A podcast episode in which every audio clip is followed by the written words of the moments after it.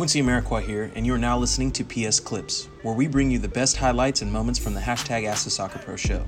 You can subscribe to listen to more clips, this full episode, and all our other Perfect Soccer radio shows over at perfectsoccerskills.com slash radio.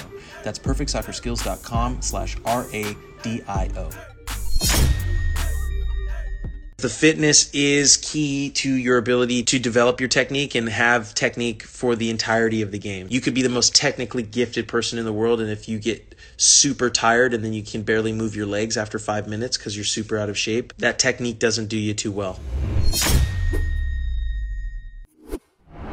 H U S S A I N N E X T D O O R said, I took a break from soccer. Now both my technique and fitness are rusty. What should I work on first? And that is very typical of everybody. Everyone takes a break after a while and you lose a step or two. Um, those of you on the call, when was the, uh, how long did it take you to get back in shape or back to where you were before when you took your last break from soccer. So, like, how long does it typically take you to get back in shape and get back up to speed with stuff? Um, I'd love to see uh, how everybody else feels and how that works for them because I feel like this is something that we all go through.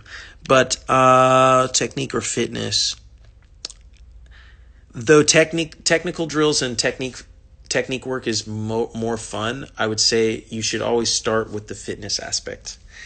Because the fitness is key to your ability to to develop your technique and have technique for the entirety of the game. So for full 90 minutes, right? You could be the most technically gifted person in the world and if you get super tired and then you can barely move your legs after 5 minutes cuz you're super out of shape, that technique doesn't do you too well.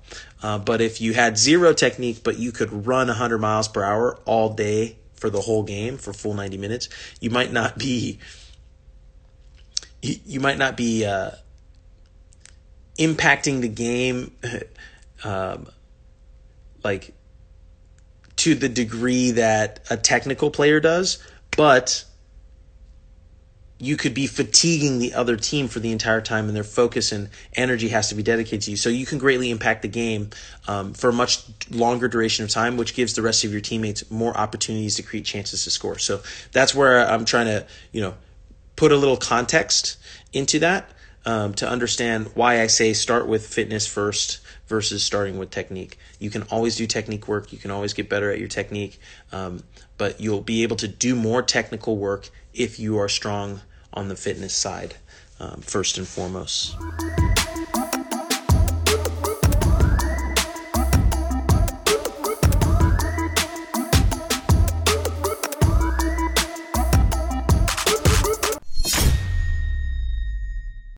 Quincy Amarikwa here, and thanks again for listening.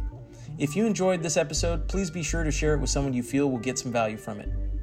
And if you could take a moment to leave a review of our podcast wherever you're listening and let us know who you would like us to interview next, we'll get working on it right away.